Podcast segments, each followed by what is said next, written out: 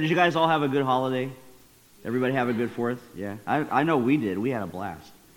Uh, but you know, this weekend, this long weekend that we're celebrating as a nation, uh, is about so much more than, than hot dogs and cookouts and, and fireworks.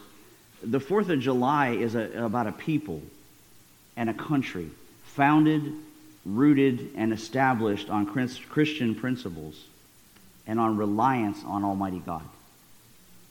You know, Patrick Henry of the uh, Give Me Liberty or Give Me Death fame said it cannot be emphasized too strongly or too often that this great nation was founded not by religionists, but by Christians.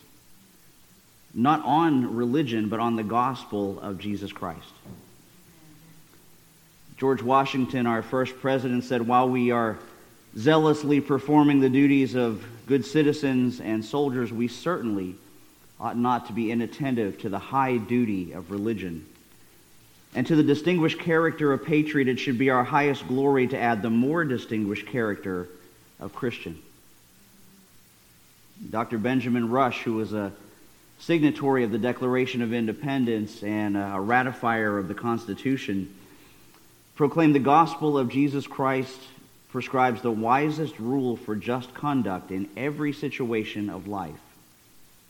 Happy are they who are enabled to obey them in all situations. And, and that particular thought I thought was a, a great introduction and a good launching point for our psalm text today in our continuing look uh, through the book of Psalms that we began way back on Psalm 1 and brings us today to Psalm 101. A psalm which is really a, a prayer intended to be prayed by and for people in places of government to give them clear and godly direction for the nation that they lead as they carry out their responsibilities and their duties.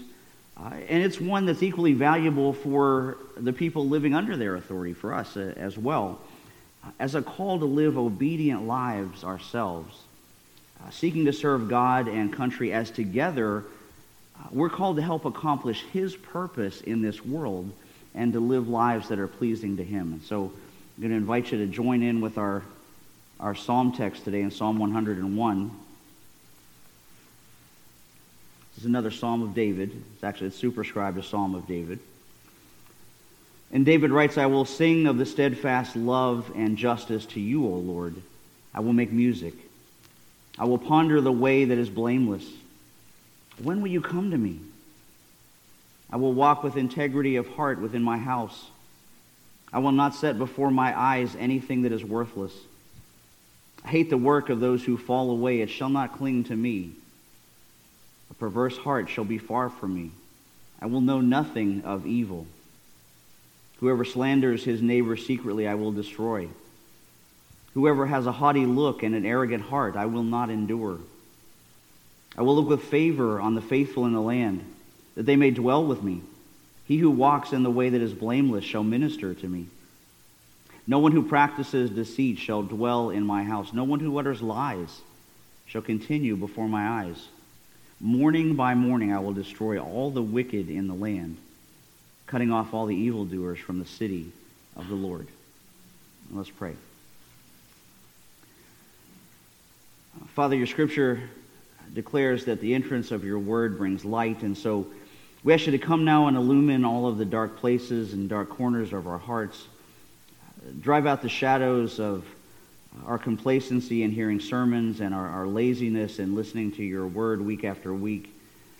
But Father, take these, these next brief moments and anoint them to your purpose and to a people that you're calling to yourself, that these words spoken and the message heard may glorify Christ, our Savior, and grow his kingdom until he comes again. Amen. So, you know, in. Uh, uh, in looking at Psalm 101, commentators have noticed what a, a, good prayer it is to pray for all sorts of leaders in, in, our society, and what a good prayer for ourselves and the responsibilities that we have, whether it's in our, our families or at work uh, or here in the fellowship of God's people. A prayer that, that begins with the twin characteristics of God's truth and justice that, if you remember, have really featured so prominently and so frequently in our last few messages. And those characteristics of God, we're told today, are not only to be sung out loud in worship, but they're to be lived out loud, David says. Be lived out loud by any that would be used of God in places of authority, whatever that place would be. Now, of course, in the original context of, the psalm, those applied to the role of the monarch, right, to the, to the king, to the, the man who was the ultimate authority over the whole government of the nation of Israel. But, you know, if we could take and, and extrapolate those concepts and that sound advice from Psalm 101, we could really put it to work for ourselves as citizens in 21st century America because at least for now, at least for now, we still have a government in which supreme power and ultimate sovereignty is still vested in we the people, right?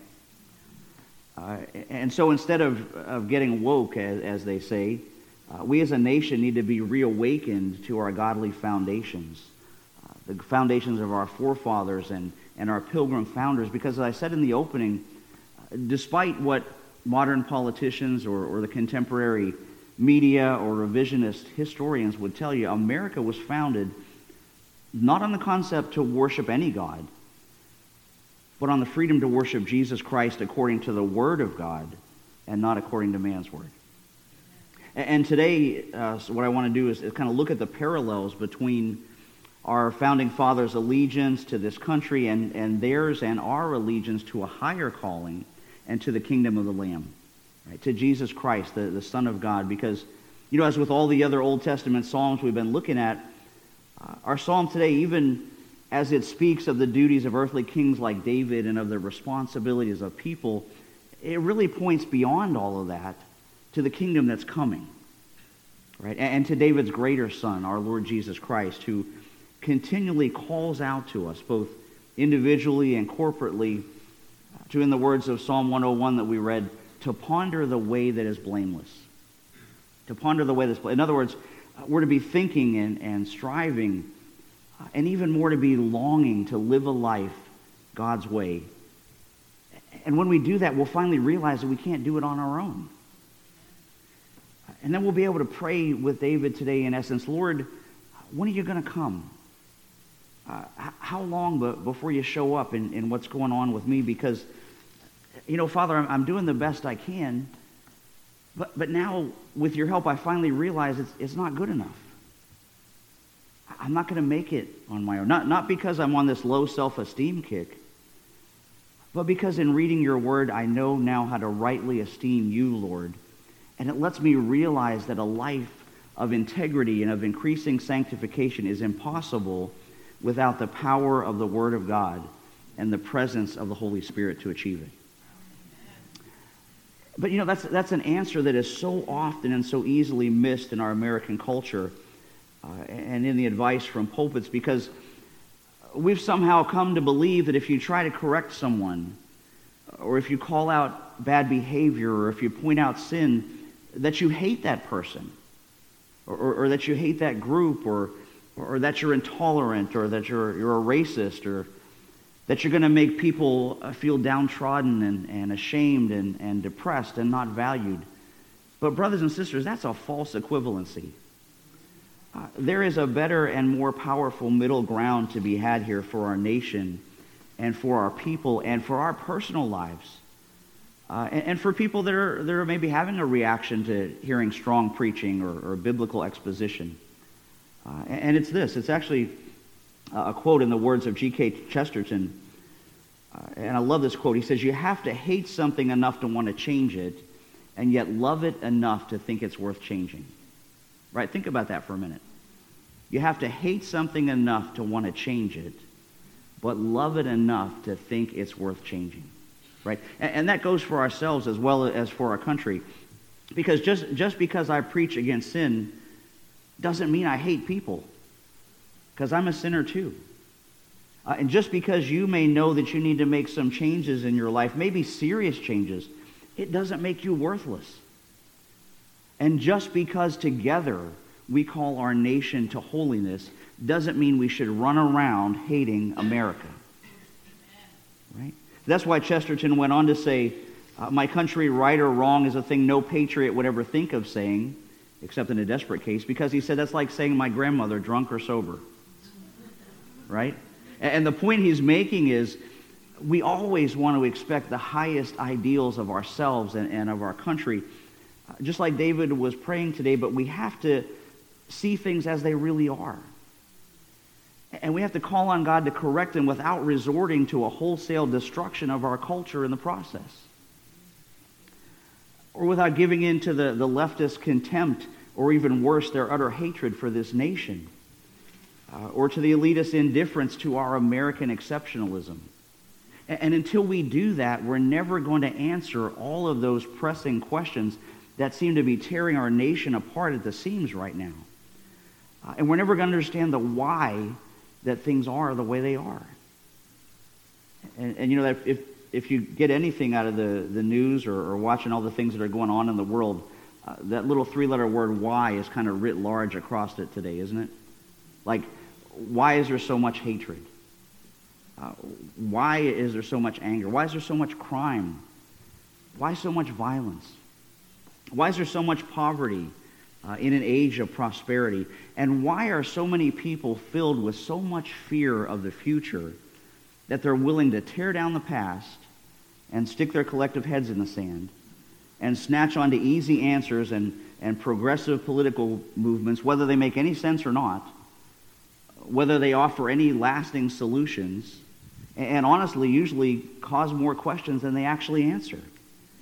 Uh, until finally, you know, people either just want to forget everything and, and turn to, to sex or drugs or alcohol or rejecting the divine guardrails of God's holy word, and, and they just end up fighting against anything that looks like a moral framework or a Christian history.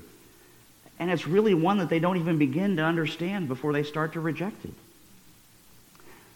But, but if we are willing, if we are, you and I are willing to look at Psalm 101 today, it gives us the answer to all of those questions of why, and it traces them right back to the rebellion and unrest uh, and, and what Psalm 101 calls the absence of integrity that already exists inside my heart and your heart, in the human heart, right? I know it's there. You, you guys know it's there. It's the why that we pursue all those other things. Those worthless things, David called them today. And we do it to drown out those, those relentless thoughts and those feelings that we just don't know what to do with if we try to live our lives without God. If we try to live our lives in the absence of a moral framework, because when you do that, you know, the hard questions of our existence and, and the conundrums of how to live with other people never stop coming, do they? It's always something.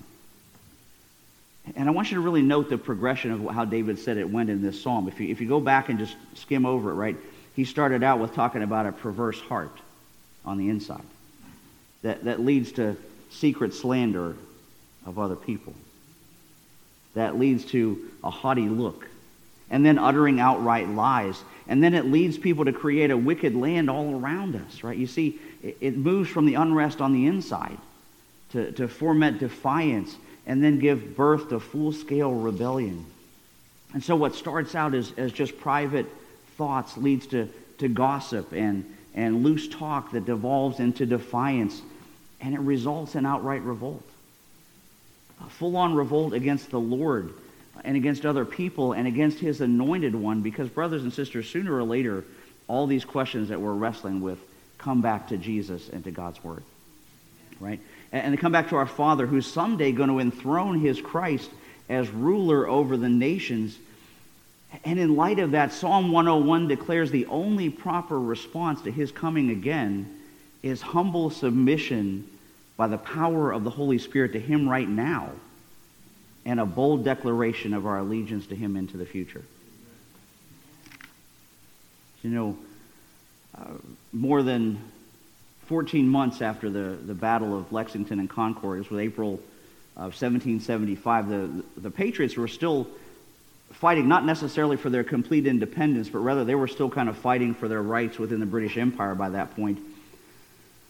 Rights that had been gradually taken away before and, and even more after the Boston Tea Party until eventually hundreds of Americans gave their lives to regain them. Four, 400 actually died alone at the Battle of Bunker Hill. Then, in early in 1776, at a meeting of the Continental Congress on July 2nd, the colonies voted to publicly announce and declare that they would accept nothing less than absolute freedom from England. Two days later, on July 4th, after making some minor adjustments to the text, the final wording was ratified by 56 members of Congress representing 13 colonies. Uh, and after the declaration was signed, couriers took copies of it to George Washington, who was with his troops in New York. And then on July 9th, he had the Declaration of Independence read before the militia who were out in the field. And guys, this was no little thing. This, is, this wasn't just a scrap of governmental memoranda that showed up. Understand, this was a bold declaration. This was a profound statement for this tiny band uh, of little Americans to challenge the most powerful empire on earth at the time. Uh, and they had pledged their lives and their honor and their treasure and their allegiance to their new nation. And because of that, those men paid a very high price, politically and, and financially and personally. But they endured it all because if they had just made a professed commitment, would that have been enough? Right? Because remember, after we declared our independence, we still had to reach out and take a hold of it. And the task proved to be especially difficult because not all of the people ever fully united behind the war effort. A, a large number, some scholars estimate maybe about a third of the population remained unconcerned about the outcome of the war. Uh, and in their selfish indifference, they actually supported neither side, and you can imagine, like people do today, they just kind of waited to see who was going to win. Right? And so that victory in the Revolutionary War came to depend upon patriots who made up significantly less than the entire population. And I tell you that because that is exactly the same condition that the body of Christ is in today in our battle for the soul of America. You know, it's one thing to make a really bold declaration here in the comfort of this church building, but it's quite another to live it out. Uh, it's quite another to pay the price, to fulfill it on the battlegrounds of our daily lives. You know, say, saying the words is the easy part. It's the taking action that's harder. Uh, especially in this politically correct culture where the church has gone from loving the hurting and, and healing the sick and, and holding out a message of hope to sinners in Christ to, to offering a counterfeit message that says, you know, you're okay and, and I'm okay and God doesn't really care anyway. Uh, come on now, guys. God just loves you just how you are. Right? And Pam and I were talking about this. You mentioned that at Bible study. Uh, and that is true, but the larger truth is he loves you way too much to leave you unchanged. And, and if you don't hear anything else that I say today, I want you to really just, just think about this for a second if God loves us just the way we are, if he's never angry with sin, if we can all just live out our self-determined choices, then what in the world do we need Jesus for? Right? What do we need Jesus for? What was the point of the cross? What was the point of Christ coming to identify himself with our infirmities and dying for us? But brothers and sisters, it's because God is holy and we're not. But he desires for us to be. Except the trouble is we really don't want to be. Right? I don't know about you, but I don't want anybody telling me what to do. Right? We, we all want to be part of the crowd. It's easier and, and not to be thought of as, as old fuddy-duddies or too fanatical or, or too radical in our obedience as Christians. And so we have allowed things like traditional marriage to be redefined so that now open relationships and and unashamed adultery and same-sex unions have become a common reality in America. And so the culture now promotes promiscuity while the church just stands on the sidelines. Right? Our, our culture laughs at infidelity. As a people, we welcome degrading pornography into our home computers and our cell phones. We mock those who uphold traditional values, and at the same time, we enshrine the rebels of Hollywood who sleep around and call it freedom. Uh, and, and, hey, it's really no problem for them because if they end up with an inconvenient pregnancy on their hands, one simple outpatient procedure can get rid of that long before the weekend comes around again. Right? And it happens even today in, in Christian circles because the truth is, just like in the revolutionary days, not everyone is committed to the war effort. Not everyone who's claimed to have claimed Jesus as their Lord has lived up to that declaration in their daily lives. uh, and if they were honest, are not really all that concerned about the outcome of the war on Christians and on our Christian values. They're, they're indifferent. They're unresolved. And, and they may not hinder the war effort, and they'll be glad to take part in any benefits that are won through it, but they won't leave the comfort and safety uh, of their anonymity. They just simply watch from the sidelines and critique the battles. But, brothers and sisters, a day is coming, David said today, when our God will be cutting off all the evildoers from the city of, of the Lord. That day is coming. And, and our founding fathers knew that even if 21st century Americans have forgotten it, uh, or maybe just have never been taught that. You know, the trouble is, as one author put it, that we've been educated just enough to believe what we're told, but not educated enough to question it. And that's why the country is in the state it's in. But, church, God has blessed our new nation in the past because it was founded on Christian principles, not because we ran from them. Right? And so that's why in, in 1835, after uh, having spent nine months traveling the United States and collecting information on American society and, and culture, the French uh, historian and political scientist Alexis de Tocqueville published a book called On Democracy in America. And if you haven't read it, I, I recommend it to you. But this is what he said. He said, I sought for the greatness of the United States and her vast harbors, her ample rivers, her fertile fields, and boundless forests, but the glory was not there. He said, I sought for it in her rich mines, her massive world commerce, her public school system, and her institutions of higher learning, but the glory was not there. He said, I looked for it in her democratic Congress and her matchless Constitution, and it was not there. He said, No, it was not until I went into the churches of America and heard her pulpits flame with righteousness did I understand the secret of her genius and power. Could he write that today?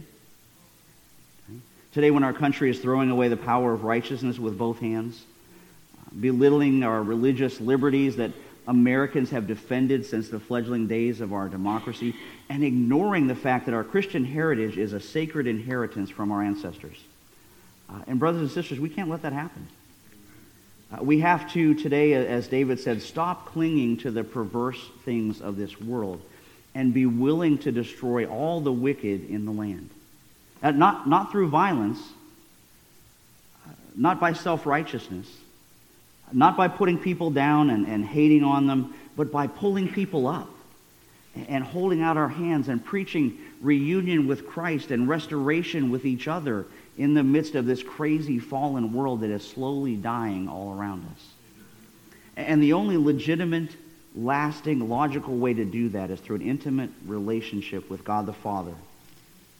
Through the sinless substitutionary death of Jesus Christ on the cross, who, who took onto and into himself all of the sins of all of his people, and who now, by the power of the Holy Spirit, credits all of that perfect righteousness to those that are his. And, and so as I, I close and, and we head to the table, what I want to say to you in light of Psalm 101 and by the inspiration of the Holy Spirit and through the words of the Apostle Paul uh, is all of this, all, all of our, our land and our nation and our people and our faith, all of it is a gift from God who brought us back to himself through Christ. And God has given us the task of reconciling people to him. For God was in Christ reconciling the world to himself no longer counting people's sins against them. And he gave us this wonderful message of reconciliation. We are Christ's ambassadors. God is making his appeal through us. We speak for Christ when we plead, Come back to God. For he made Christ who never sinned to be the offering for our sin, so that we could be made the righteousness of God through Christ. And as God's partners, we beg you not to accept this marvelous gift of God's kindness and then ignore it. For God said, At just the right time I heard you. On the day of salvation I helped you. Indeed, the right time is now. Today is the day of salvation. And so, as a church and as a nation, let us lift up Jesus as the only hope of the world. And let's invite those who, who oppose him to, to put down their weapons and join us in the great celebration of God's Son, our, our anointed and coming King Jesus Christ helping us to know that He alone is our refuge for this nation and for the world. Uh, and, brothers and sisters, ultimately, no matter who holds political power in the marble halls of Washington or the ravaged streets of Seattle and, and Minnesota, or even the mayor's office here in Zephyrhills, Jesus Christ is still our risen, conquering King. Amen. Amen. Let's pray together. God our Father, we thank you so much for the opportunity to uh, be here freely to worship you. Father God, it's, it's truly right and our greatest joy always and everywhere to give you thanks and praise, but especially uh, in this Holy Supper, recalling that perfect sacrifice once offered on the cross by our Lord Jesus Christ, uh, and asking you by the joy of his resurrection and an expectation of his coming again that you unite us in your truth and love so that we can confess your name and sit together at one table. So come now, Lord, and continue your transforming work in this place and in this time, that eyes may be opened that hearts may be radically changed by the good news of the gospel. Uh, and so, remembering now your mighty acts in Jesus Christ, we take from your creation this bread and this wine and ask you to pour out your Spirit upon us and upon these your gifts, that this meal for us may be a communion with our Lord Jesus Christ, in whose name we pray. Amen.